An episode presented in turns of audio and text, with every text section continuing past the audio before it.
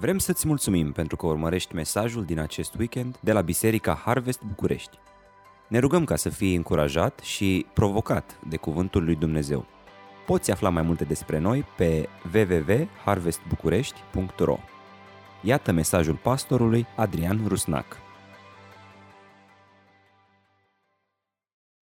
Mi-aduc aminte de un curs pe care l-am luat în seminar de istoria gândirii creștine cu un profesor care preda în America, pe care nu am cum să-l uit. A fost atât de, să zic așa, șocant pentru mine să aflu ce spunea el acolo, mai ales atunci când a ajuns să vorbească despre filozofiile de gândire contemporane, încât cuvintele lui stau și acum scrise pe acel caiet în care îmi notam. Și printre altele el spunea, citez, în contrast cu modernitatea, postmodernismul respinge orice apel la realitate și adevăr. Doar încercarea de a propune o metanarațiune care să cuprindă totul, să definească și să legitimeze realitatea, este denunțată ca fiind opresivă. Ascultă, dacă în modernitate știința ne dădea ora exactă, ne spunea adevărul, acum în postmodernitate, ceea ce noi experimentăm în zilele noastre, suntem încurajați să îmbrățișăm necunoscutul și mai ales scepticismul. Da, sunt mai multe voci și păreri, dar ascultă, la finalul zilei nu este nimic normativ, ci totul este relativ. Ascultând toate acestea, dintr-o dată am început să realizez care este impactul pe care un astfel de etos, o astfel de gândire, o astfel de abordare o are asupra noastră, a celor care ne numim credincioși, autentici. Imediat mi-am spus, acum înțeleg de ce unii pot spune că sunt creștini, că ei chiar îl urmează pe Iisus, ascultă, în timp ce se simt liberi să nu împlinească poruncile Lui. La modul, da, așa recomandă Biblia, așa spune acolo la Sfânta Carte. Dar mai sunt și alte păreri, mai sunt și alte opțiuni și până la urmă cine ești tu să mă contrazici? Cine ești tu să-mi spui că nu este așa? De aceea, dacă vezi un astfel de om care se numește credincios și trăiește într-un mod cum vrea el, te duci la el și spui, auzi frate, uite, iartă-mă că te deranjez, dar aș vrea să spun ceva. Tu nu prea ești bine, tu nu prea trăiești ca un creștin. Acesta se va revolta, va poza imediat în victimă și îți va spune, tu nu iubești așa cum a iubit Hristos.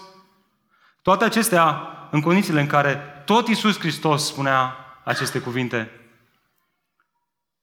Nimeni nu poate sluji la doi stăpâni, căci ori îl va urî pe unul și îl va iubi pe celălalt, ori va fi devotat, și te rog să reții de asta, devotat, ori va fi devotat unuia și îl va disprețui pe celălalt. Nu puteți sluji lui Dumnezeu și lui Mamora. Reversul la a fi dedicat nu este a nu fi dedicat, ci reversul la a nu fi dedicat este a disprețui pe cel față de care spui că ești devotat. Pentru că, ascultă, a fi creștin, asta înseamnă, când spui că eu sunt un creștin, spui că eu sunt un urmaș al lui Hristos. Altfel spui că ești un ucenic al lui Hristos. Și mai adânc de atât spui că îl urmezi pe Hristos, mergi pe urmele lui Hristos. Dragilor, iată mesajul seriei de mesaje în care ne aflăm. Da, Dumnezeu ne-a așezat într-un oraș cu atât de multe voci, cum este orașul București. Da, suntem aici conectați la viața orașului, dar ar trebui să o facem fără compromis. Nu există cale de mijloc. Nu poți fi dedicat doar pe jumătate. Ori ești dedicat față de Hristos, ori îl disprețuiești pe Hristos. Asta este mesajul din viața aceasta. Dedicați fără rezerve lui Dumnezeu. Când citești în viteză pasajul de astăzi, cel la care am ajuns în capitolul 7 din 1 Corinteni, ai putea spune că el vorbește despre ce ar trebui să facă un necăsătorit. La modul să se căsătorească sau nu. Însă cu toate astea, atunci când intri în acest pasaj și îl iei la modul serios și îl rumegi cu seriozitate, realizezi că miza este mult mai mare. Da, într-adevăr, Pavel vorbește despre să te căsătorești sau nu. Dar scopul cu care o face este unul mult mai adânc și dacă aveți Biblia deschisă, uitați-vă cu mine în versetul 35. Iată de ce scrie el toate acestea. Vă spun acestea, spunea Pavel, pentru binele vostru. Auzi, este pentru binele tău să asculți toate astea. Nu este pentru binele meu doar. Este pentru binele tău.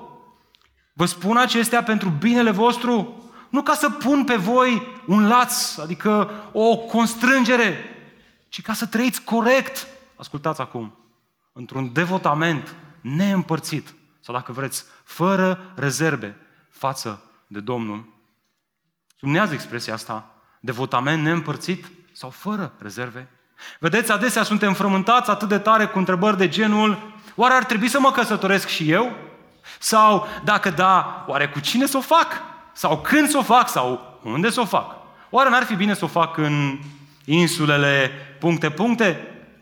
Dar dacă nu o fac, ce se va întâmpla? Oare voi rezista? Oare ar trebui să încep o afacere? Să mă lansez? Să devin și eu un subantreprenor sau un antreprenor sau ceva, că e la mod acum? Oare n-ar trebui să fac ceva de genul acesta? Oare ar trebui să fac și eu un credit pentru un apartament, prima casă, că toată lumea face asta?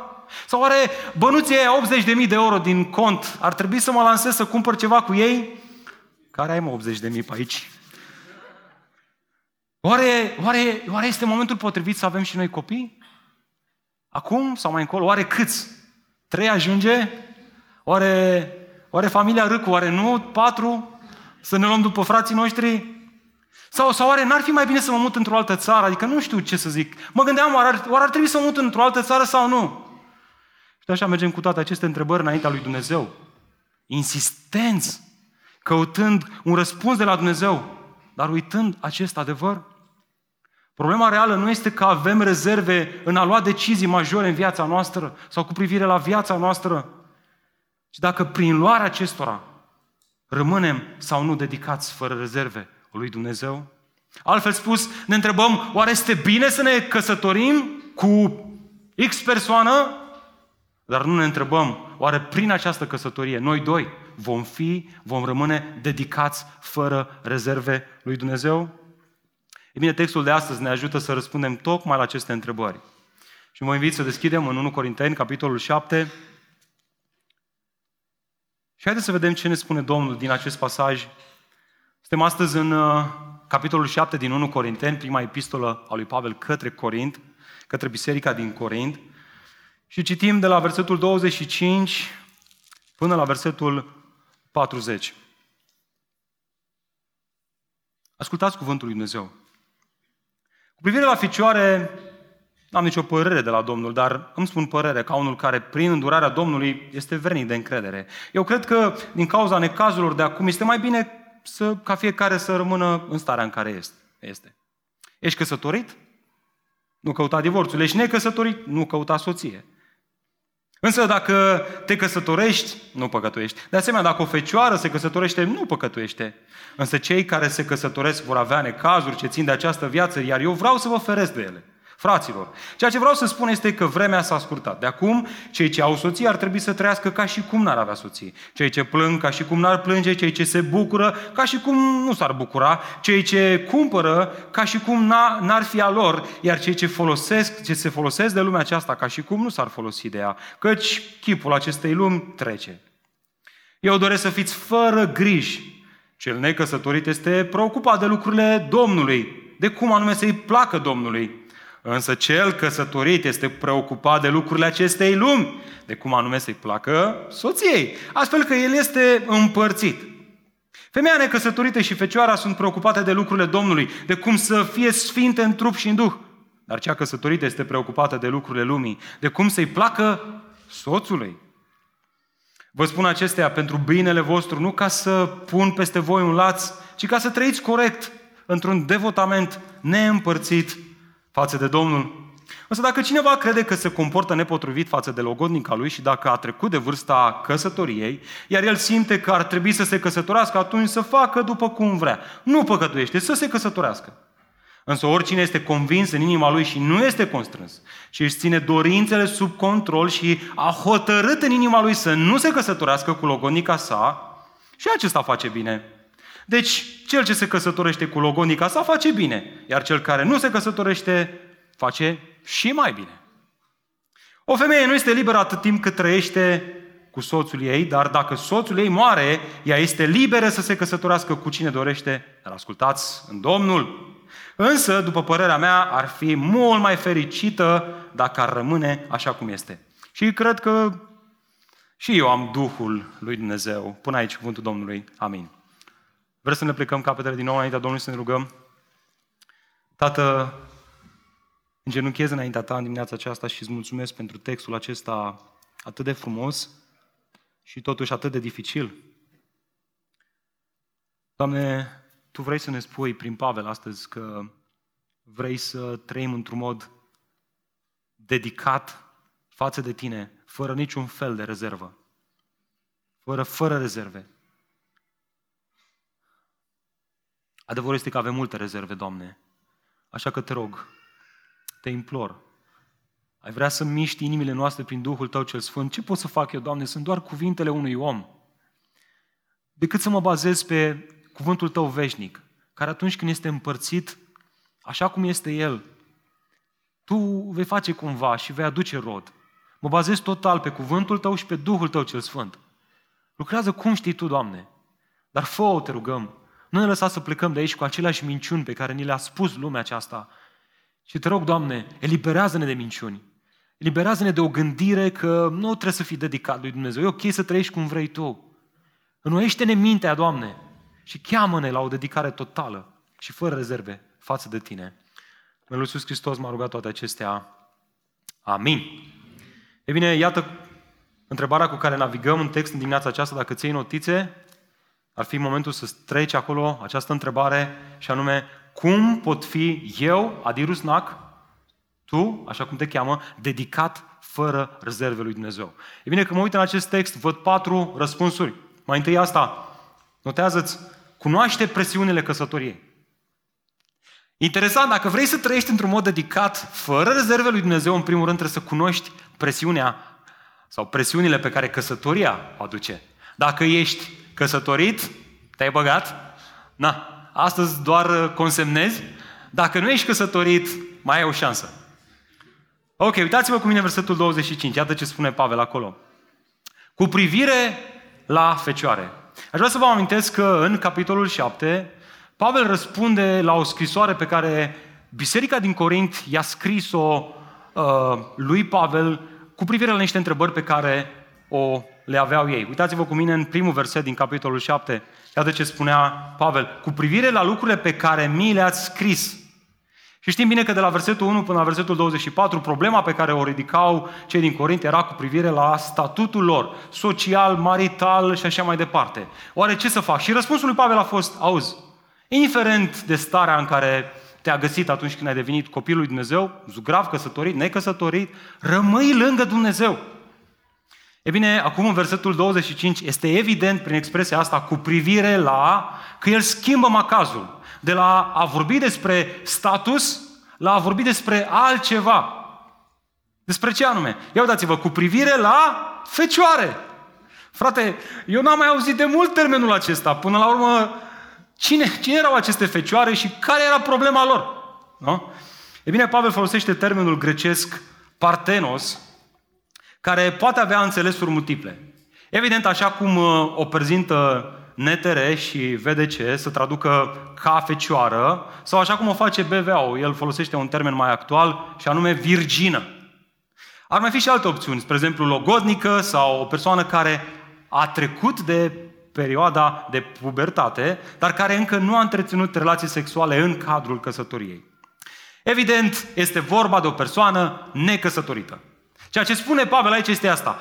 Ei bine, cu privire la cei necăsătoriți, care evident aveau și ei frământările lor, aveau și ei problemele lor cumva, în primele 24 de versete, cumva aceștia s-au simțit, băi, noi aveam niște probleme, ți le-am scris, păi ce ai făcut, ni le-ai ignorat total? Păi spune, frate, cum facem noi?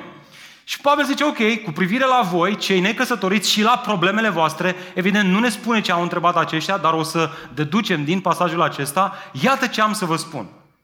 Care era problema lor? Păi să ne amintim că în sânul bisericii din Corint se pornise o mișcare ascetică de dedicare totală față de Dumnezeu.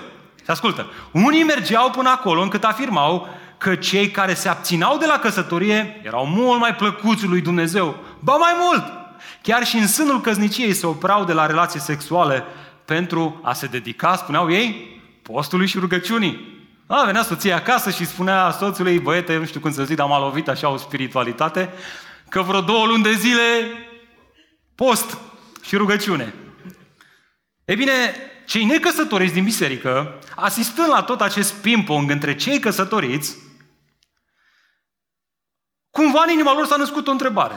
Bă, frate, dacă ăștia zic că e mai bine să rămâi necăsătorit și dacă ei sunt căsătoriți, auzi, frate, se abțin de la relații sexuale, eu nu mai pot, săracul de mine, eu de-aia vreau să mă căsătoresc. Păi, până la urmă, e păcat sau nu e păcat să mă căsătoresc? Da? Asta era întrebarea, asta era frământarea din Corint. Și la asta răspunde Pavel în continuare. Dar înainte să dea răspunsul, ia uitați-vă cu mine în versetul 25. El spune mai întâi ceva, setează scena, contextul discuției. Cu privire la fecioare, n-am nicio poruncă de la Domnul, dar îmi spun părerea. Ca unul care prin îndurarea Domnului este vrednic de încredere.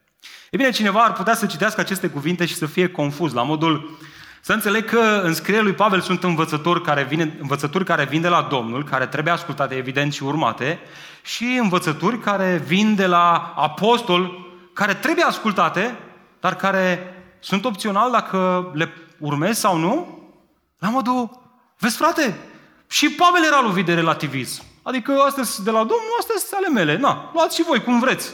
Alegeți, triați, cum vreți voi. E bine, nu acesta este cazul. Înainte de orice trebuie să înțelegem expresia de la Domnul. Aceasta era o referire directă la învățăturile persoanei istorice Iisus Hristos. Și anume învățăturile pe care Iisus Hristos le-a dat atât cât a fost aici pe pământ.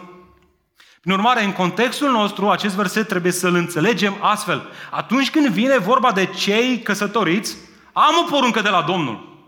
Am o poruncă de la Iisus Hristos, care cel căsătorit să nu divorțeze, căci Dumnezeu urăște divorțul. Însă când vine vorba de cel necăsătorit, cel virgin, nu am o poruncă pe care o s-o fi dat Iisus Hristos. Cel puțin nu știu eu, Pavel. Nu o am, dar am altceva. Am părerea unui apostol. Un apostol care este vrednic de crezare și expresia aceasta prin mila lui Dumnezeu este o expresie care duce în mod direct la ideea aceasta că față de Pavel, Hristos i s-a făcut milă, s-a întâlnit cu el și l-a chemat la slujba aceasta de a fi apostol. Și dacă vreți, uitați-vă cum se sfârșește paragraful acesta și cred că și eu am Duhul Sfânt. Și asta nu este o expresie care se referă la eu am Duhul Sfânt, Pavel și voi cei din Corint aveți Duhul Sfânt. Nu, așa cum Iisus Hristos a fost umplut cu Duhul Sfânt și a vorbit de la Tatăl și eu, apostolul lui Hristos, am primit Duhul Sfânt și mi s-a dat autoritatea să scriu epistole și să așez temelia Evangheliei lui Iisus Hristos. Și aici este problema pentru noi astăzi, o părere sau un sfat, sunt doar niște simple opțiuni care pot să nu fie reale. Mulțumesc pentru sfat, l-ai și uitat. Însă Pavel nu face asta aici. El folosește acest termen într-un sens adânc. El exprimă ideea de rațiune. Asta înseamnă ideea asta, deci sfat, am un sfat. Am o rațiune, am luat facultatea mea de gândire și am folosit-o ca să vă dau un sfat cu privire la voi cei necăsătoriți. Am un argument de făcut, am ceva rațional la care vă invit să vă gândiți împreună cu mine. La modul am gândit atent întrebarea voastră și iată ce vă spun că trebuie să faceți. Ce, Pavel? Luați cu mine în versetul 26. Eu cred că, din cauza necazurilor de acum, este mai bine ca fiecare să rămână în starea în care este. Și toți cei necăsătoriți spun, frate, doar atât? La modul, Pavel, dacă sfatul tău are o logică, te anunț că eu, cel necăsătorit, nu o înțeleg. Serios, despre ce necazuri vorbești aici? Necazul meu este să rămâne căsătorit! Nu să mă căsătoresc, tu n-ai înțeles problema mea. Iată 3 interpretări posibile a acestei expresii care ne dă bătăi de cap, necazurile de acum. Mai întâi, unii au spus că necazul din acest text avea în vedere o foamete prin care orașul Corint trecea. Însă o astfel de interpretare nu poate fi susținută din contextul acestei epistole și nici din alte surse externe. Cel mai probabil Corintul nu trecea printr-o foamete. Și deci rațiunea lui Pavel nu este: bă, săracul de tine, tu nu vezi, mă, ești lihnit de foame, n-ai ce să mănânci, mai te căsătorești, lasă-o în pace să-i dea taică-sul de mâncare, că tu nu ești în stare să te hrănești pe tine. Nu, asta este ideea aici. Așa că unii au făcut un pas mai departe și au spus că de fapt este vorba despre necazul persecuției. Și acum, este adevărat că în istoria bisericii se consemnează o persecuție a credincioșilor din acea zonă a lumii, dar ea nu coincide nici de cum cu redactarea acestei epistole. Este mult mai târziu această persecuție. Se întâmplă mult mai târziu. De fapt, o analiză a tuturor scrierilor lui Pavel va evidenția că atunci când el folosește expresia acum, avea în vedere ceva ce deja a început și se derulează. Fără îndoială este ceva ce în trecutul apropiat a pornit și acum, în momentul ăsta, în timp ce eu vorbesc, este în derulare. Nu este ceva ce urmează să se întâmple, ci este ceva ce deja se întâmplă. Simplu. Și acum apare întrebarea asta. Bun, dar cum știm noi la ce se referă această expresie necazurile de acum? Și parcă și văd o întâlnire de grumic, cum oamenii se așează și se încep să uite așa pe pereți, se gândesc, bă, cred că înseamnă... De ce îți bați capul să te gândești ce înseamnă când ai textul biblic în față? Pavel nu vrea să nu știm la ce se referea, la ce se gândea, ci vrea să știm. Așa că uitați-vă cu mine, haideți să aflăm. Versetul 26. El ne dă interpretarea corectă, chiar prin cuvintele sale. Vreți să o aflați? Nu prea. Înseamnă că sunteți ok. Acum nu mai contează, frate, nu trebuie să mai căsătorești. Lasă, frate, mergi. Ia uitați-vă, dacă ai fi ținut mesajul ăsta în biserica din Corint, ăștia erau, da, frate, spune-ne.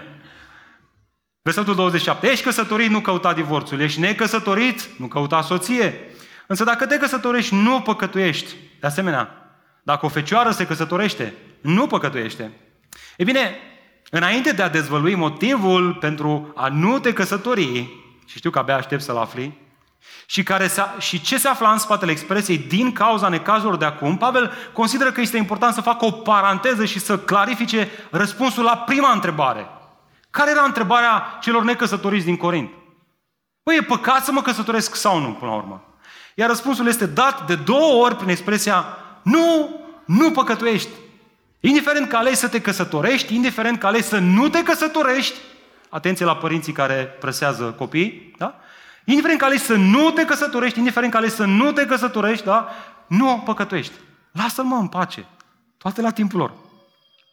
Și poate că dacă asta o înțelegi foarte bine, dar nu înțelegi în continuare, bă, frate, dar până la urmă, de unde s-a născut între ei gândul ăsta că a te căsători este păcat? De unde vine asta? E bine, pentru a înțelege asta trebuie să înțelegem că în vremea respectivă erau două curente filozofice ale moralității care erau foarte pregnante în cultura aceasta elenistă. Așa cum astăzi noi ne confruntăm cu postmodernismul, ei se confruntau cu aceste două curente morale. Mai întâi avem epicureismul, care era o doctrină morală ce se baza pe teoria etică a fericirii individului.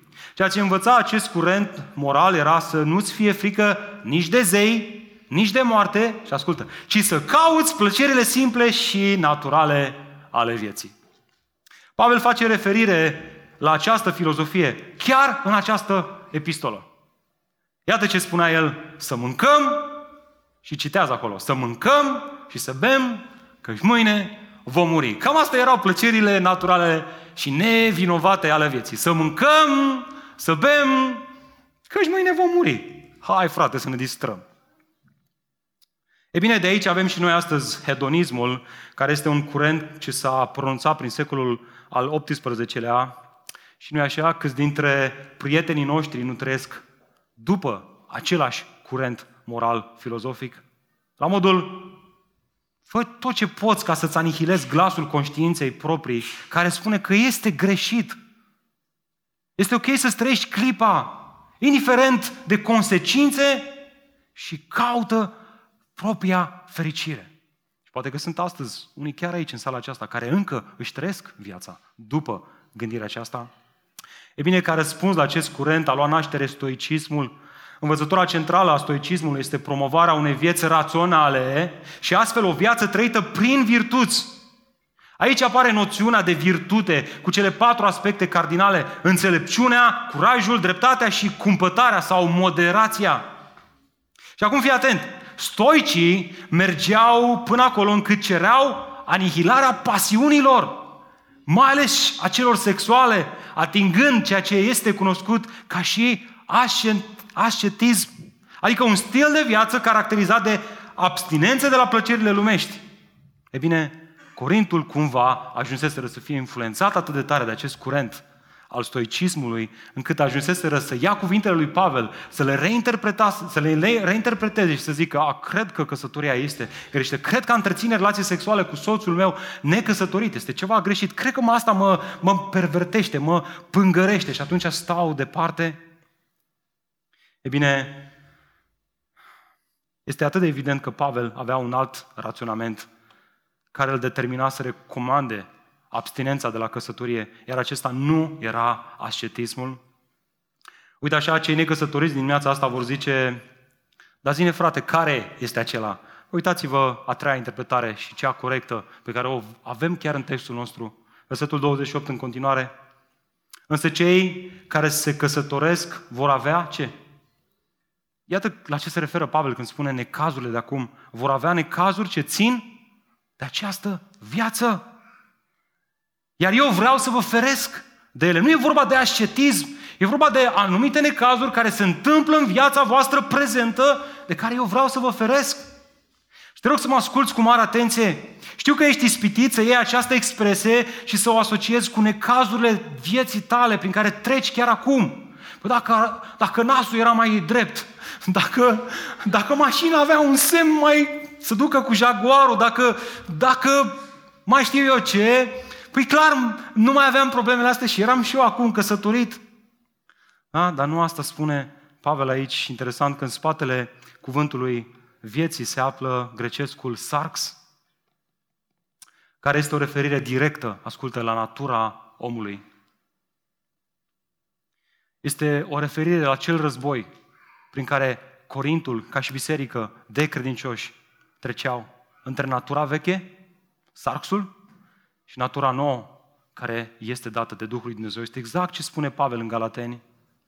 Firea, adică sarxul, poftește împotriva Duhului, iar Duhul dorește împotriva firii, adică sarxului. Acestea sunt lucruri care se opun unul altuia. De ce? Fii atent de ce se opun. Pentru ca voi să nu faceți ceea ce vreți. Natura noastră păcătoasă cere desfrâu, cere ceartă cu soția, cere invidie, cere mânie, neînțelegeri, beție, îmbuibare. Și știu că nimeni de aici nu a fost afectat de toate astea, nu-i așa?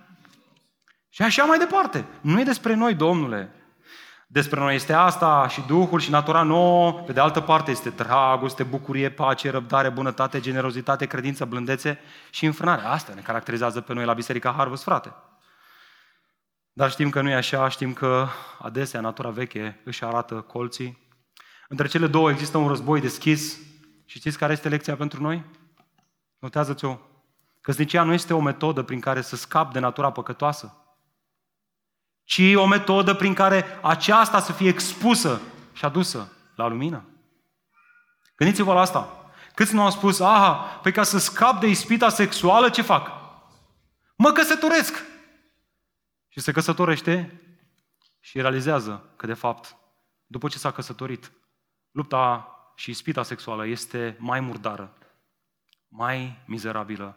Dacă până acum câțiva ani de zile, când nu era căsătorit, era o chestie care îl mângea pe el și îl făcea pe el să se simtă mizerabil. Și putea să spune: vai de mine, acum spune: vai de noi. Pentru că în timp ce eu greșesc, asta îl afectează și pe partenerul meu. Și partenerul meu, când aude, dacă aude, că-s puțini care au curajul să spună treaba asta, iese scântei și iese ceartă. Așadar, frate, înțelege care este scopul căsătoriei. El nu are în vedere un epicureism. Să-ți trăiești tu poftele la maxim, să experimentezi tu un roman de dragoste, așa cum n-a mai auzit nimeni. Poate că mintea ta a fost îmbolnăvită de filmele pe care le-ai văzut, Și nici nu dai seama de asta. Și auzi, poate chiar de filmele pornografice pe care le-ai urmat. Hai să spunem lucrurile așa cum sunt. Toate lucrurile acestea ne-au îmbolnăvit mintea. Și Pavel ne scrie ca să ne dea o unealtă, să ne vindecăm. Că zicea, nu este un loc unde toate poftele tale să fie stârnite și satisfăcute, ci un loc în care să-ți vezi negura vieții și să te facă să alergi înspre Hristos cu ea. Pe de altă parte, haideți să nu mergem în extrema stoicismului, că nicia nu are în vedere niciun stoicism care duce la un ascetism. Să vezi relațiile sexuale, râsul, bucuria de a te desfăta în partenerul tău, ca fiind ceva în antiteză cu viața spirituală. Nu, frate, nici de cum. Bucură-te de soția tinereții tale. Petrece timp cu ea. Simțiți-vă bine împreună. Bucurați-vă, mai aprindeți o lumânare din când în când. E ok să bei jumătate de pahar de vin, să te bucuri cu ea și să te desfeți în bucuria ei.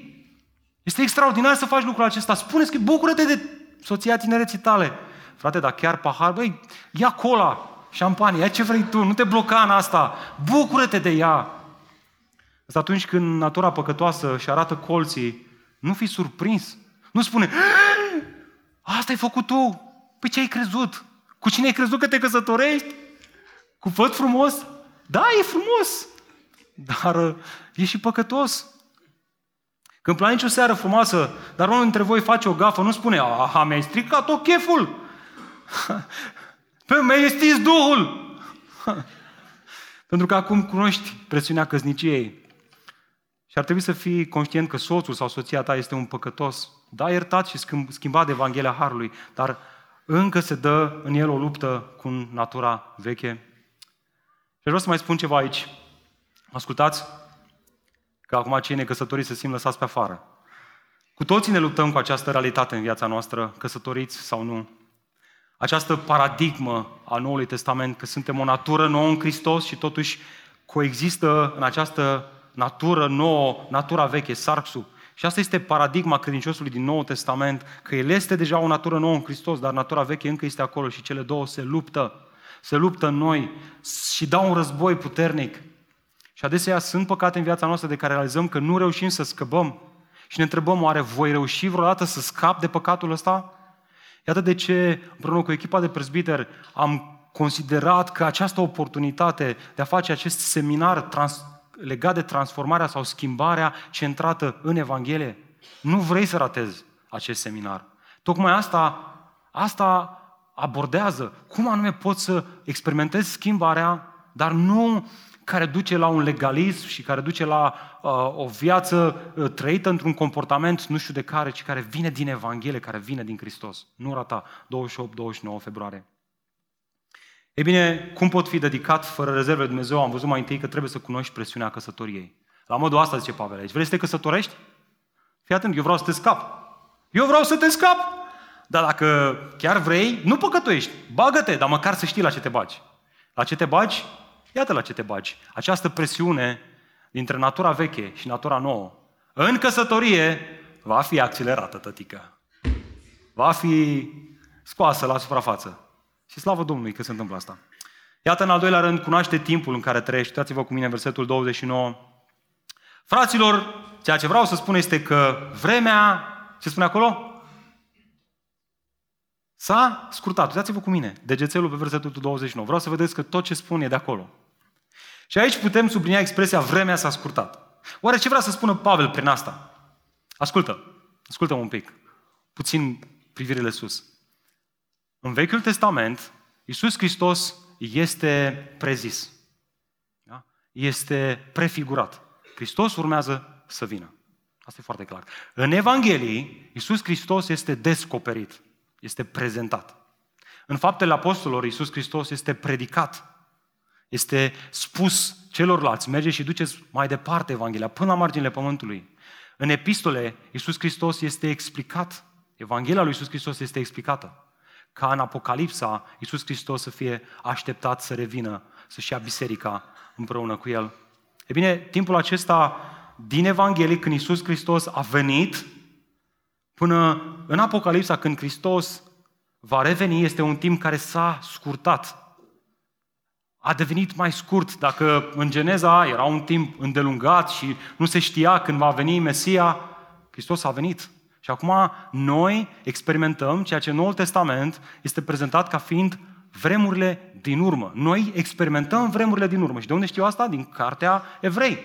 În vremurile din urmă Dumnezeu ne-a vorbit prin Fiul. Deci, practic, tot ce se întâmplă după venirea lui Hristos sunt vremurile din urmă. Și aceste vremuri din urmă, privite din perspectiva cărții Geneza, ele s-au scurtat, pentru că deja Hristos a venit și noi așteptăm să revină. Și poate te-ai întrebat, dar de ce s-au scurtat? Păi ne-a spus-o Iisus, din pricina celor aleși, pe care El i-a ales, El a scurtat numărul zilelor.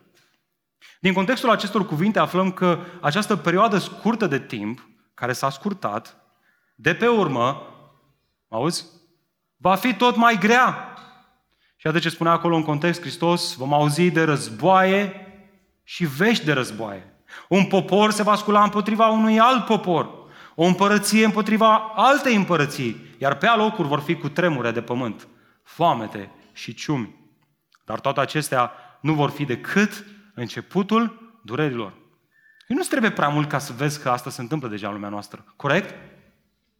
E bine, întrebarea nu este dacă se întâmplă toate acestea, ci cum răspund credincioșii.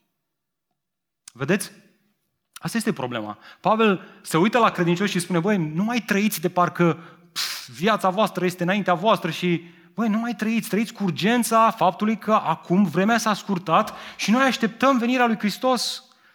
Apostolul Petru ne spune ce ar trebui să facem noi în lumina acestui adevăr, având în vedere toate aceste lucruri, că toate aceste lucruri vor fi distruse astfel, și vorbește acolo despre galaxii, despre ce fel de oameni ar trebui să fiți voi, trăind niște viețe sfinte și evlavioase. Și acum fiți atenți, așteptând și grăbind venirea zilei lui Dumnezeu, zi în urma căreia cerurile vor fi distruse prin foc și corpurile cerești vor fi topite prin ardere. Observați, cei care trăiesc în nou legământ nu așteaptă o vreme mai bună aici și acum, ci atunci și acolo. Nu la întâmplare, Pavel leagă expresia vremurile s-au scurtat de 5 experiențe comune trăite în lumina veșniciei. Mai întâi, căsătoria. Culmea, tocmai cu căsătoria începe. Uitați-vă cu mine versetul 29. Vreau să vedeți că de acolo vin toate astea. Ia uitați ce spune. De acum, cei ce au soții ar trebui să trăiască ca și cum n-ar avea soții.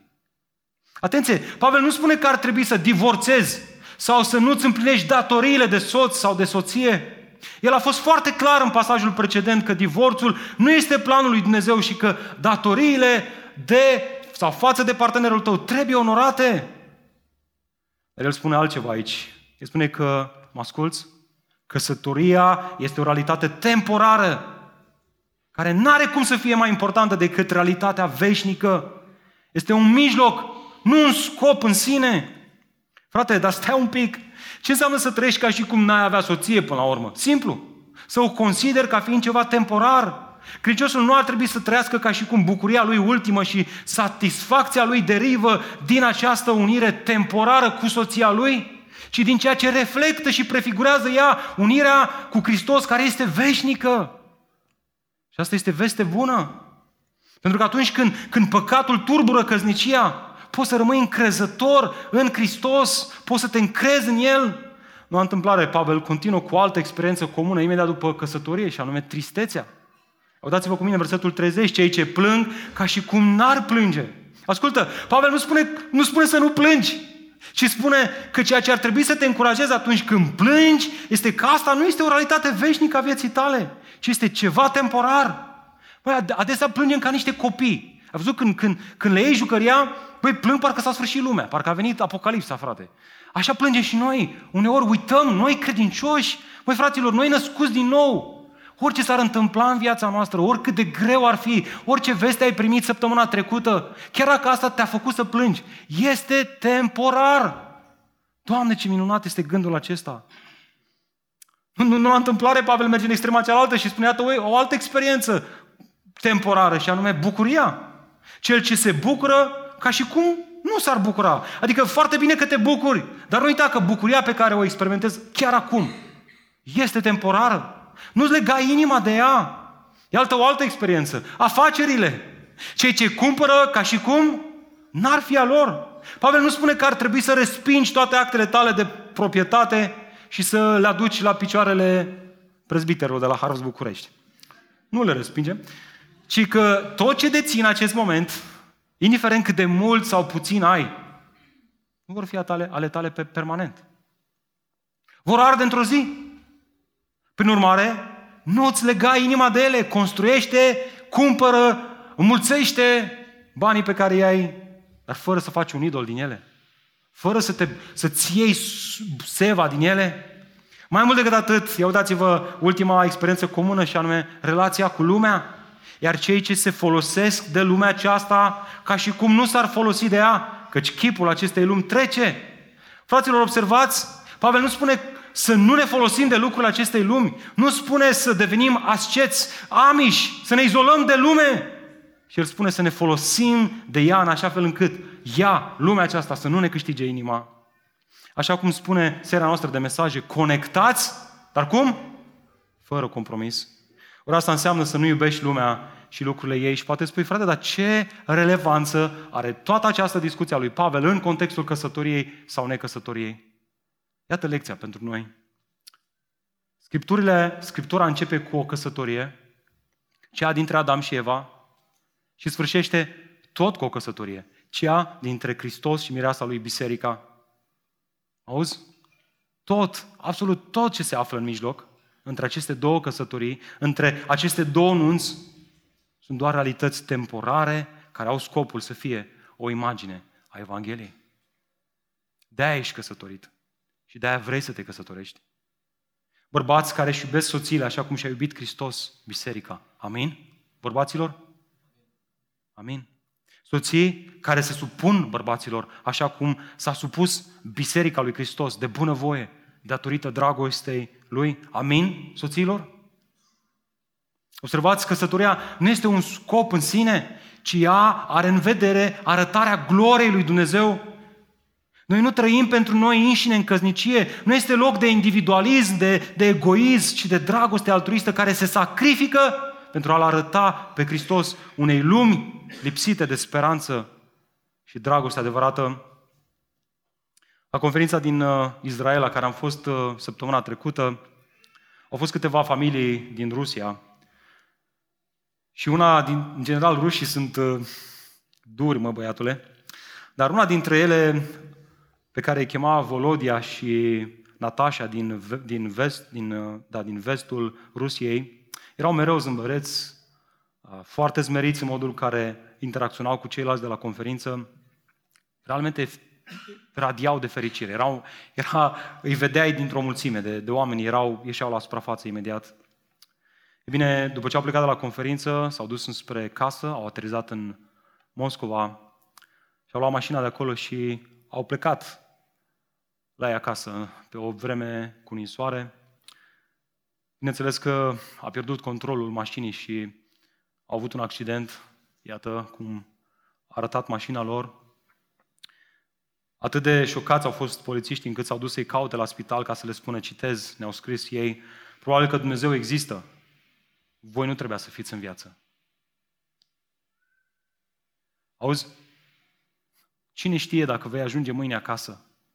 Uită-te în jur și o să vezi cât de temporară. E ca un abur viața asta. Și noi ne punem atât de mult încredere în ea. Ne facem planuri de parcă 100% se vor întâmpla. Când Dumnezeu spune, fă-ți planuri, dar nu uita că ultimul cuvânt îl are Domnul. Dragilor, poate că acesta este primul lucru pe care ar trebui să îl facem dacă vrem să trăim într-un mod dedicat și fără rezerve față de Dumnezeu. Să ne oprim un pic și să începem să medităm profund la viață. Adunăm, ne căsătorim, facem copii, carieră, serviciu, du-te, fă, dar uităm că ce suntem noi? Doar un abur. Azi ești, mâine nu se știe. Ce sunt posesiile tale? Ce este căsnicia ta? De ce te legi de ele ca de un idol? Nu vezi că prin asta mai mult rănești? Nu vezi că o soție geloasă mai mult rănește decât să dea har căsniciei? Nu vezi că un soț nepăsător care se agață de plăcerile lui rănește mai tare căsnicia?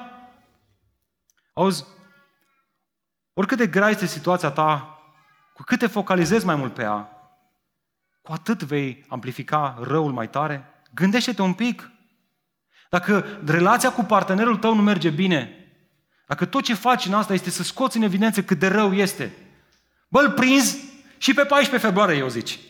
Când de fapt ar trebui să fii și tu mai altfel. Nu zic că ar trebui să faci ceva special pe 14 februarie. Și asta ce faci? Îți fură mulțumirea și tu nu mai poți radia Evanghelia. N-ai cum. Harul, dragostea, credința, toate acestea sunt inhibate de negativismul tău, de răutatea ta.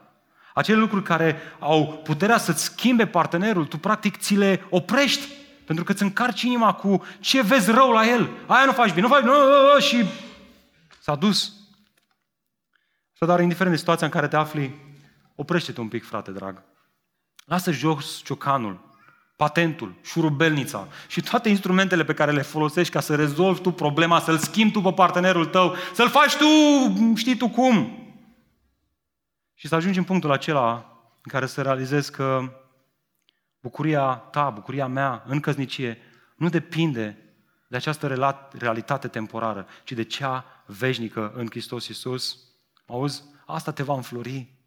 Asta va face din tine să nu să înflorești în ideea în care, mamă, ce ego ai tu, ci să te smerești și Hristos să te înalțe. Evanghelia Harului Hristos să se exprime prin tine și partenerul tău să primească har. Frate, sună bine, dar viața mea este plină de griji. Parcă nu le pot pune pe pauză. E bine, nu la întâmplare, Pavel continuă. Uitați-vă cu mine versetul 32. Cum pot fi dedicat fără rezerve lui Dumnezeu? La treilea rând, cunoașteți preocupările personale. Le știi? Uitați-vă cu mine versetul 32. Eu doresc să fiți... Ce spune Pavel acolo? În text, în Biblie scrie. Ce spune? Fără griji. Sfatul lui Pavel în ce privește această problemă a rămâne singur sau a te căsători este prezentat tocmai din perspectiva acestei realități escatologice pe care a expus-o deja. Vremea s-a scurtat, noi așteptăm venirea lui Hristos. Dacă ei se îngrijeau, cei din Corint, cu privire la viața aceasta, ascultă, exista posibilitatea să piardă din vedere lumea care urma să vină, cea permanentă. Și pentru a demonstra asta, el prezintă două scenarii posibile. Ia uitați-vă, mai întâi primul scenariu. Cunoaște cele două scenarii posibile. Mai întâi, situația celui necăsătorit. Deci necăsătorit, iată scenariul tău. Cel necăsătorit este preocupat de lucrurile Domnului, de cum anume să-i placă Domnului. Altfel spus, acesta este liber să trăiască în lumina vieții care urmează să vină. El poate să se dedice fără rezerve lui Dumnezeu, fără ca cineva să-l tragă de mână că sunt facturi de plătit, că sunt guri de hrănit, că la noapte ar fi bine, băi, bărbate, să mai stai și tu cu copilul care nu doarme, că sunt nevoi de împlinit. Și iată al doilea scenariu, situația celui căsătorit, versetul 33. Însă cel căsătorit este preocupat de lucrurile acestei lumi. De cum anume, mai exact și mai specific, cum anume să-i placă soției. Altfel spus, prin contrast, cel căsătorit este preocupat de lucrurile acestei lumi, cum anume să-și mulțumească partenerul cu care este în legământ. Și iată, mai mult decât atât, spune Pavel în continuare, 33, partea a doua, femeia necăsătorită și fecioara sunt preocupate de lucrurile Domnului, de cum să-i fie sfinte în trup și în duh. Dar cea căsătorită este preocupată de lucrurile lumii, de cum să-i placă soțului. E uite așa, o soție care își iubește familia, știți voi, cea care vrea să fie lună acasă, nici o scamă pe jos, se va uita la textul ăsta și va spune, ei, lasă dragă că ce e așa greșit ca soțul să-mi facă și mie pe plac? Așa, din când în când. Sau mă rog, mai mereu, dar e ok, și din când în când. Și se aplică și invers. Soțul să îmi facă pe plac. Da? Soția să-mi facă pe plac, soțul să-mi facă pe plac. Iată versetul 37. Iată ce se întâmplă. Astfel că el este, observați, împărțit. Sensul acestui verb este acela de a fi tras în două direcții opuse, nu în aceeași direcție. Evident, din acest text aflăm că este vorba de voia soției și voia lui Dumnezeu, care, haideți să fim sinceri, puțin cu noi înșine în căsătorie. Adesea, acestea două nu coincid. Uite, așa cineva ar putea să vină și să spună, frate, vezi, Pavel clarifică lucrurile aici. Doar cei necăsătoriți pot trăi într-un devotament fără rezerve față de Dumnezeu. Noi ceilalți, ăștia căsătoriții, mai ales cei care au ajuns la 3 copilași, n-au cum, frate, să fie plăcuți lui Dumnezeu, că viața e grea. Ce știu ei ăștia căsătoriți? Normal că ei vin aici la treabă, la șantier și să duc la terne. Păi eu cum să mă duc? N-am cum, că am copii acasă și e greu. Și am facturi de plătit și trebuie să rămân la serviciu până seara târziu.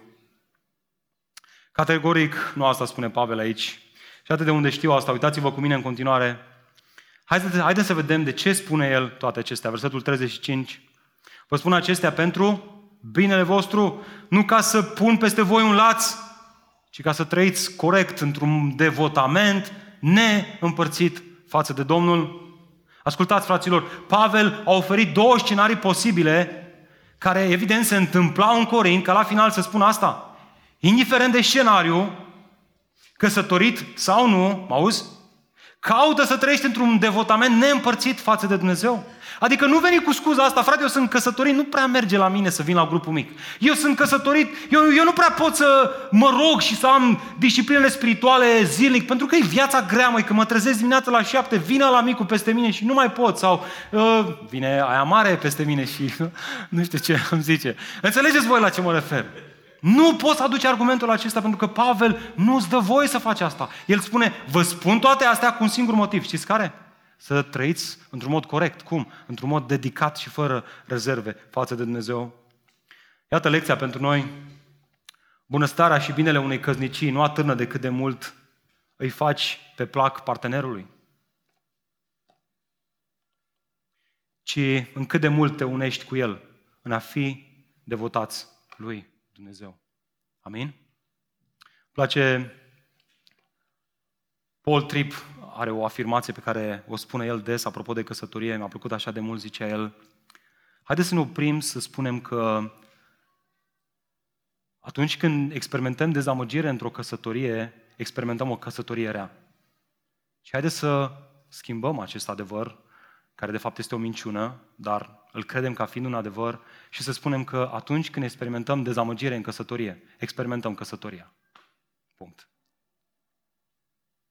La modul, orice căsătorie de pe fața pământului, cu excepția celor în care cei doi nu s-au căsătorit, nu s-au cunoscut înaintea jurământului, o fi și astfel de cazuri, deja înainte să se fi căsătorit, au experimentat dezamăgire.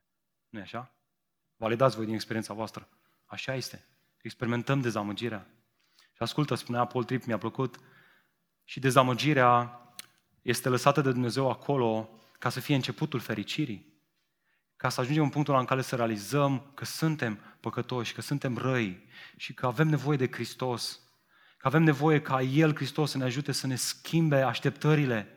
Pentru că asta este una dintre cele mai mari probleme în căsnicii. Așteptările pe care le proiectăm asupra partenerului nostru, multe dintre ele nici măcar nu le comunicăm. Și trece o zi, două, trei, patru, trei luni de zile și spunem, ia uite mă, n-a făcut nenorocitul sau nenorocita. Și începem să fim dezamăgiți.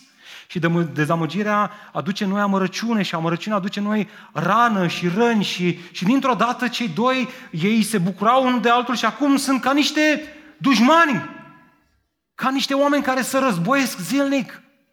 Când de fapt... Iar trebuie să spună, mai adevărul e că suntem greșiți, adevărul e că adesea suntem dezamăgiți și că haideți să aducem împreună căsnicia noastră pe aceeași pagină. Pentru că, vedeți, așteptările nerealiste sunt date de faptul că ele nu sunt calibrate de Cuvântul lui Dumnezeu. Și atunci soluția este să ne unim cu celălalt, nu doar la nivel fizic, să ne unim și la nivelul spiritual, în ceea ce credem noi. Tot în conferința asta din Israel, la un moment dat, vorbitorul de acolo ne-a tras atenția pasajului din Geneza, de aceea bărbatul își va lăsa tatăl și mama și se va uni cu soția lui, iar ei vor deveni un singur trup. Și a zis, haideți să vedem asta în lumina Noului Testament, unirea aceasta nu este doar la nivelul trupului, ci este și la nivelul sufletului. Și în timp ce vorbea acesta, el a pus o întrebare pe care n-am putut să o uit, mi-am notat-o imediat și aș vrea să vă pun și vouă în dimineața aceasta. Sincer, ce faci în mod practic ca să construiești unitatea cu partenerul tău? Și să o spun așa cum este, unitatea la nivel fizic și sexual, ce faci în aspectul ăla ca să aveți unitate, să vă bucurați, să vă desfătați unul în celălalt? Să nu aveți așteptări irealiste. Când a fost ultima dată când ai discutat? Întrebări de genul, cât de des facem treaba aceea? Știți voi. Serios vorbesc. Hai să vorbim deschis, măi. Hai să nu ne mai... Că apar probleme și uneori îmi vine să cred ce probleme. Discută deschis cu partenerul tău. Fii sensibil față de el când trece printr-o boală, când trece prin... Simte-l, ai răbdare. Și apoi ce facem la nivelul sufletului și credințelor și convingerilor? Să fim într-un mod uniți. Ce cărți citim? Ce studiem? Cât ne rugăm? Și n-aș vrea să stau înaintea voastră și să credeți, băi, Adi și cu Eliza sunt super bine. Nu suntem super bine. Dumnezeu ne-a expus multe zone din viața noastră care nu sunt bine. Spre exemplu, vă dau, mă deschid. Nu ne rugăm suficient împreună ca și cuplu. Și am spus, măi, nu e normal. Și vă spun mai sincer de atât. Ne-am propus să ne rugăm mai mult și de atunci nu ne-am rugat nici măcar o dată la modul ăla cum am intenționat noi. Ne-am rugat așa tangențial. Dar nu am făcut-o cum ne-am propus și... Și ar fi să începem poate chiar cu reversul acestei întrebări. Ce facem practic ca să distrugem unitatea? La nivel fizic și la nivel spiritual. Haideți să facem o schimbare, fraților. Haideți să începem să ne gândim mai mult la ce aș putea face eu față de partenerul meu ca astfel să-i fiu plăcut lui Dumnezeu. Să nu ne mai gândim ce ar putea să facă el să mă împlinească. Hai să începem să ne gândim ce aș putea să fac eu ca să-l împlinesc. Pentru că știi ce? Asta te va înflori pe tine și pe el când va vedea că faci asta. Și haideți să ne ajutăm unii pe alții la asta. Și iată și ultimul lucru, cum pot fi dedicat fără rezerve lui Dumnezeu. Al patrulea rând, cunoaște ce este potrivit pentru tine. Uitați-vă cu mine în versetul 36. Însă dacă cineva crede că se comportă nepotrivit față de logodnica lui și dacă ea a trecut de vârsta căsătoriei, iar el simte că ar trebui să se căsătorească, atunci să facă după cum vrea. Nu păcătuiește. Să se căsătorească. Eu nu știu cum sunteți voi și cât oxigen mai există în sala aceasta, dar vă spun sincer că mie mi-a dat mari bătăi de cap aceste versete. Și probabil că dacă le citești cu sinceritate acum, dacă te deconectezi de la gândurile alea pe care le ai și care te distrag și te uiți un pic pe textul acesta, o să vezi, măi, cred de înțeles pasajul acesta. Oare despre ce este vorba aici? Și haidem în timpul care urmează să ne concentrăm un pic mintea și să înțelegem ce vrea să spună textul acesta. Însă înainte de asta, aș vrea să rețineți două lucruri. Mai întâi, textul acesta, aceste versete pe care urmează să le parcurgem împreună, prezintă o grămadă de dificultăți de traducere și interpretare care cer o atenție specială. Și exegeții, vreau să știți că și-au bătut capul tare de tot cu ele, iar eu cu atât mai mult.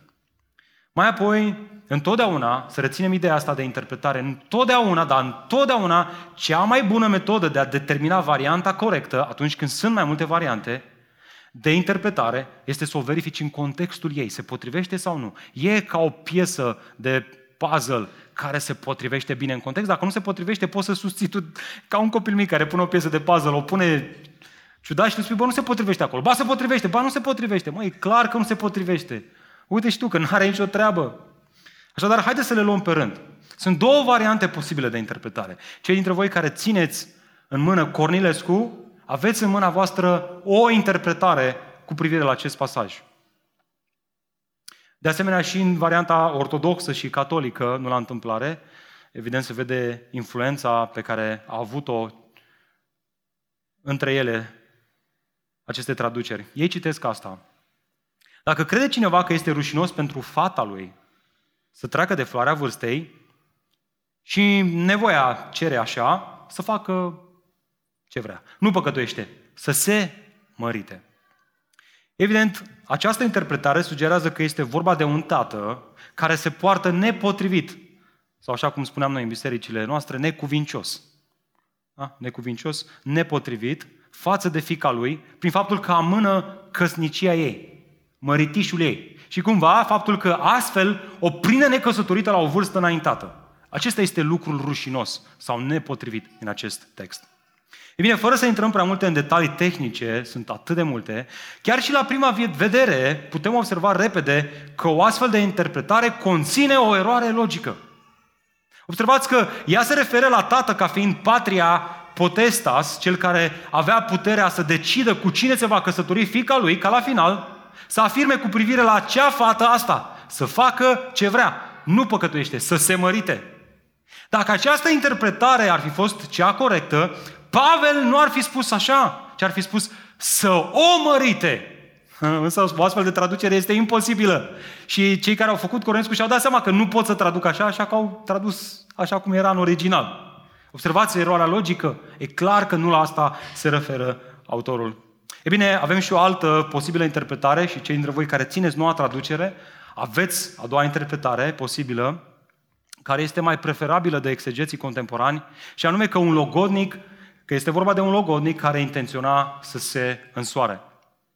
Cei care dețin această traducere citesc: însă dacă cineva crede că se comportă nepotrivit față de, ascultați, logodnica lui de data asta, și dacă ea a trecut de vârsta căsătoriei, iar el simte că ar trebui să se căsătorească, atunci să facă după cum vrea, nu păcătuiește, să se căsătorească. E bine, această traducere sugerează că aici ar fi fost vorba de un logodnic care intenționa să se însoare cu logodnica lui, dar din anumite motive el amâna să o facă. Iar asta îl făcea să se simtă că este ceva rușinos, că este ceva nepotrivit la mijloc. Acestuia Pavel îi spune: bă, dacă simți să te căsătorești, bă băiatule, căsătorește-te, fă-o, frate. E bine, cel mai probabil aceasta este interpretarea corectă, însă vei spune: da frate, dar tot nu o înțeleg. Până la urmă, care este lucrul acela nepotrivit sau rușinos la care face referire Pavel aici? La ce se referă el? Haideți să ne amintim și acum venim cu această interpretare și încercăm să vedem dacă se potrivește în context. Păi, să ne amintim că problema bisericii din Corint, la care face referire Pavel chiar în contextul acesta, este acest ascetism. Da? Discutăm de o biserică în care înflorise ascetismul. Aceștia presau că este mai bine să nu te căsătorești. Iată de ce cei logodiți aveau o mare problemă. Care? Oare păcătuiesc dacă mă căsătoresc? Oare fac bine? Da, m-am logodit, da, am făcut pasul acesta. Dar mă uit în biserică și văd pe ăștia că se tot discută, poate chiar se certau între ei. Bă, nu prea e bună căsătoria. Am auzit că, uite, ăștia nu mai se abțin de la rațe sexuale ca să vină la biserică să facă post și rugăciune. Bă, până la urmă, băi, e bine să mă logodesc, mă căsătoresc, să duc logona mai departe sau nu? Pe bune, adică e ca atunci când, nu știu, vezi că toți frații credincioși folosesc uleiuri esențiale și te întrebi și tu, oare nu păcătuiesc dacă nu folosesc? Nu? Adică când vezi atâți oameni în jurul tău care se stresează cu treaba aia, te întrebi, băi, să duc căsătoria la capăt sau nu? Ce să fac? Să mă căsătoresc sau nu? Iată de ce cei logodiți aveau această problemă. Oare păcătuiesc dacă mă căsătoresc sau nu? La întâmplare, Pavel răspunde: nu, nu păcătuiești. Dacă simți că ar trebui să te căsătorești, și ascultă, asta nu era o referire la a mea și niște sentimente, ci evident din pasajul precedent ne amintim că era vorba de o dorință sexuală, de un dar primit de la Dumnezeu. Dacă Dumnezeu ți-a dat darul căsătoriei, darul relațiilor sexuale și nu le poți opri, atunci, frate, ce te mai întrebi? Ce mai pui întrebarea asta? Ce te mai gândești? Du-te, frate, și căsătorește-te, ia-o pe fata aia. Nu lăsa așa, că i-ar fi nepotrivit să o lași așa. Și ca să fim siguri că aceasta este interpretarea corectă, citim în continuare, uitați-vă în versetul 37. Însă oricine este convins în inima lui și nu este constrâns, ci își ține dorințele sub control și a hotărât în inima lui să nu se căsătorească cu logodnica sa, și acesta face bine. Ei bine, aici e baiul că NTR face o treabă bună, dar doar parțial. În original, expresia asta, cu logodnica sa, nici măcar nu apare. Uitați-vă voi, o să vedeți dacă aveți timp acasă pe aceste aplicații în care apare limba originală, o să vedeți că nu există această expresie acolo. E bine, asta creează confuzia. Traducerea ar suna cam așa: însă, oricine este convins în inima lui și nu este constrâns, da? Și aici când vorbim de termenul ăsta constrâns, nu se referă că este într-o relație de logodie și acum urmează să căsătorească, ci nu este constrâns de acest dar sexual, de a întreține relații sexuale, ci el poate să-și stăpânească acest dar, el nu este constrâns, ci își ține dorințele sub control. Observați, e atât de clar, își ține dorințele sub control. Deci Pavel definește în ce fel el nu era constrâns, adică își putea ține dorințele sexuale sub control și a hotărât în inima lui să nu se căsătorească, face bine să rămână necăsătorit. Prin urmare, reversul la a vrea să te căsătorești este să nu te căsătorești. Atenție, în acest caz nu este vorba de o rupere a unei logodne, pentru a încerca tu o altă relație, ci a decide să nu începi o logodnă.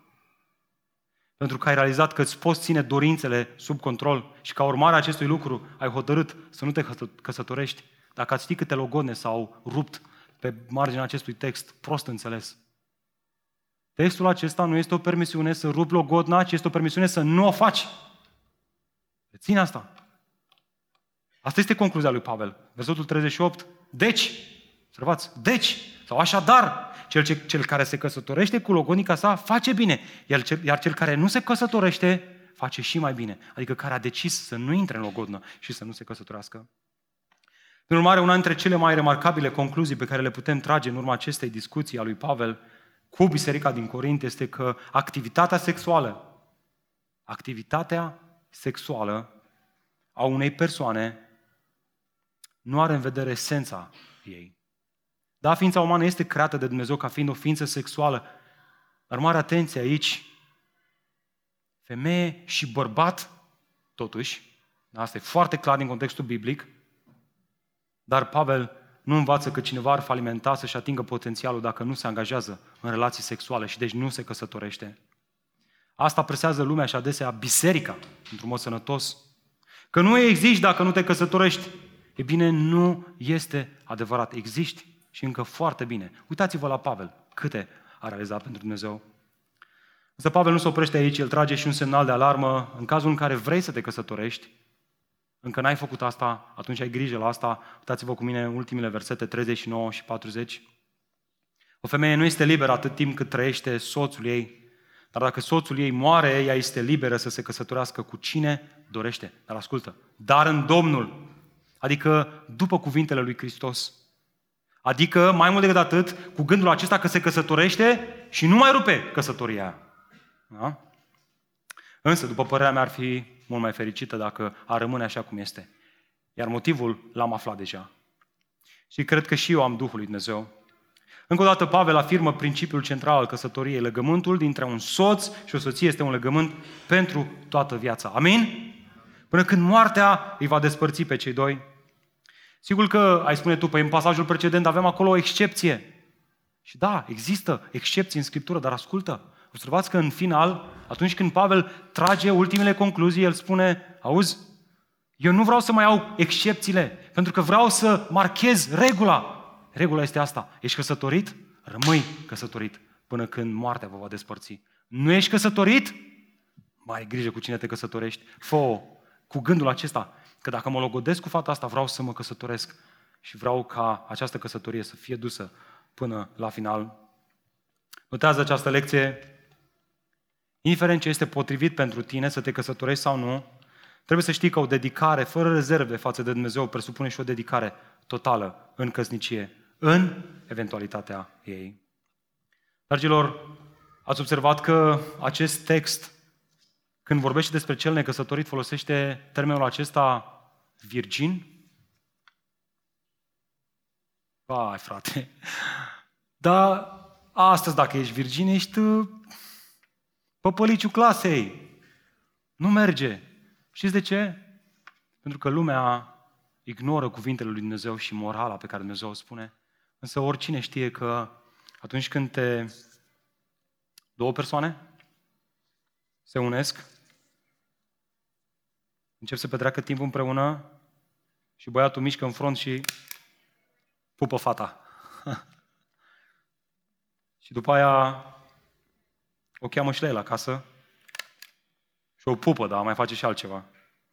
Și după aia trec 2 luni de zile și zic, nu ne simțim bine împreună. Lasă. Și după aia cunoaște altă fată și ce contează trecutul ei?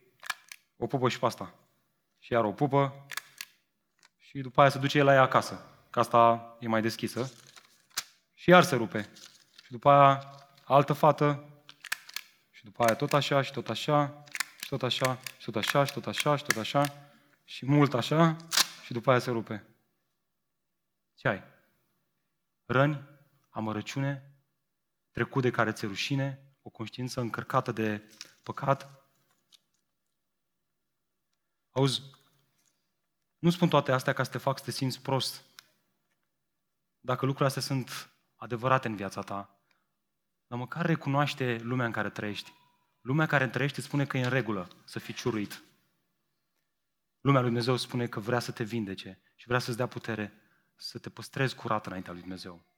Vrea să te curățească și să te păstreze curat înaintea lui Dumnezeu. Și adevărul e că suntem o biserică tânără cu mulți tineri. Haideți să ne unim, haideți să ne ajutăm unii pe alții. Cei care aveți experiență, care ați fost ciuriți de viață, nu vă mai ascundeți trecutul. Veniți și mărturisiți-l.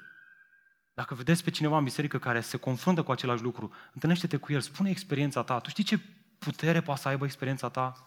Spune-i prin ce ai trecut și ajută-l să crească. Așa că, frate, dacă vrei să te căsătorești, îți place de o fată și vrei să faci pași înspre ea, ține cont de asta. Privește-o de la distanță. Privește-o de la distanță și gândește-te bine dacă ești dispus să intri într-un legământ cu ea pe viață.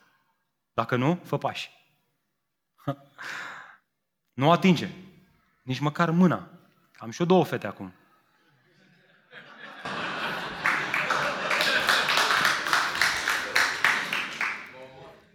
Pe de altă parte, fetelor, atenție mare la acești golani care se plimbă din floare în floară. Și frații din biserică, haideți să avem grijă de aceste fete din biserica noastră, să le protejăm. Dacă e ceva ce trebuie să știe, trebuie să știe. Este ok să-i țineți la distanță o vreme. Este ok să așteptați să vedeți cum reacționează, cum răspund. Un băiat care te iubește cu adevărat va aștepta, va avea tact, va avea înțelepciune, nu te va brusca, nu te va jigni, nu-ți va spune cuvinte care să atace identitatea și personalitatea ta. Mai bine să nu te căsătorești decât să te căsătorești cu un astfel de băiat care face presiune asupra ta. Și știu că e greu, pentru că în general sunt mai multe fete decât băieți.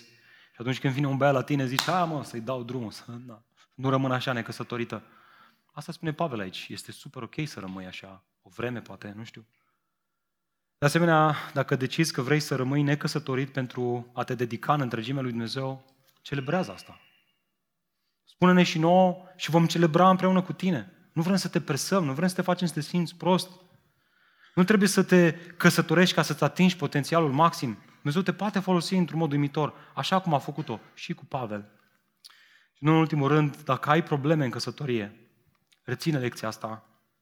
Înainte de orice, nu uita că ești chemat să fii dedicat partenerul tău până când moartea vă va despărți. Altfel spus, dacă ai probleme, nu încerca să le diminuezi sau să le rezolvi cu premiza că, nu merge aia, mă despart.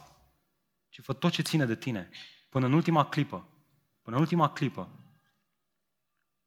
să păstrezi relația aia. Și dacă nu se poate, Pavel spune într-adevăr, Dumnezeu a chemat la pace. Dragilor, nimic din toate acestea nu vor fi posibile fără o dedicare totală și fără rezerve față de Dumnezeu. Uitați-vă versetul 35. Vă spun acestea, tot ce ne-a spus Pavel în pasajul acesta, toate acestea. Vă spun acestea pentru binele vostru, nu ca să pun peste voi un laț, ci ca să trăiți corect într-un devotament neîmpărțit față de Domnul.